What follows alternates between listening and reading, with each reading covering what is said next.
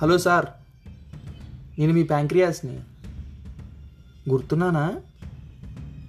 అంటే ఈ మధ్య కమ్యూనికేషన్ బాగా కట్టాను కదా, గుర్తున్నానో లేదో అని. అయినా నేను రిటైర్ అయినప్పటి నుంచి మీ బతుకంతా బాగాలేదండి. నాదేం తప్పు ఉంది? అంతా మీరే చేశారు కదా.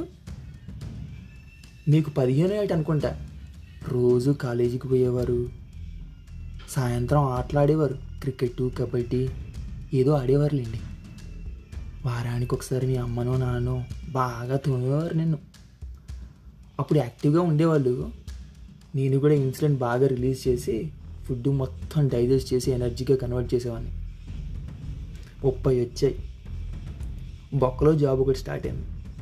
ఆ ఆఫీస్ అంటూ పొద్దున పోవడం, సాయంత్రం దాకా కూర్చున్న దగ్గరనే ఉండడం, అస్సలు బాడీకి యాక్టివిటీ అంటూ లేకుండా పోయింది కదా.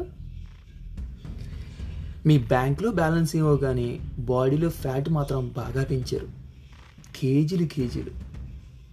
నార్మల్గా తిన్న ఫుడ్డే అరగడం కష్టంగా ఉంటే మీరు ఆ పైనుంచి పార్టీలు, వీకెండ్ డ్రింకింగ్లు, అబ్బోబ్బబ్బబ్బా రాజభోగం సార్.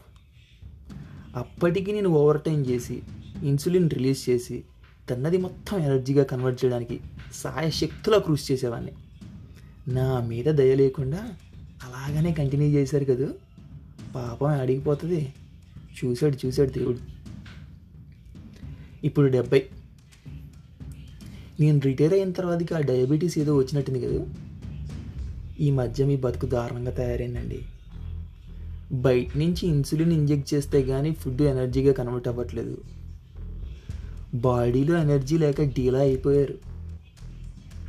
ఇది మీకు అవ్వాల్సిందే లేండి, నన్ను పెట్టిన కష్టాలకి మీకు అవ్వాల్సిందే. Oh God, eliminate him immediately, eliminate him immediately యార్.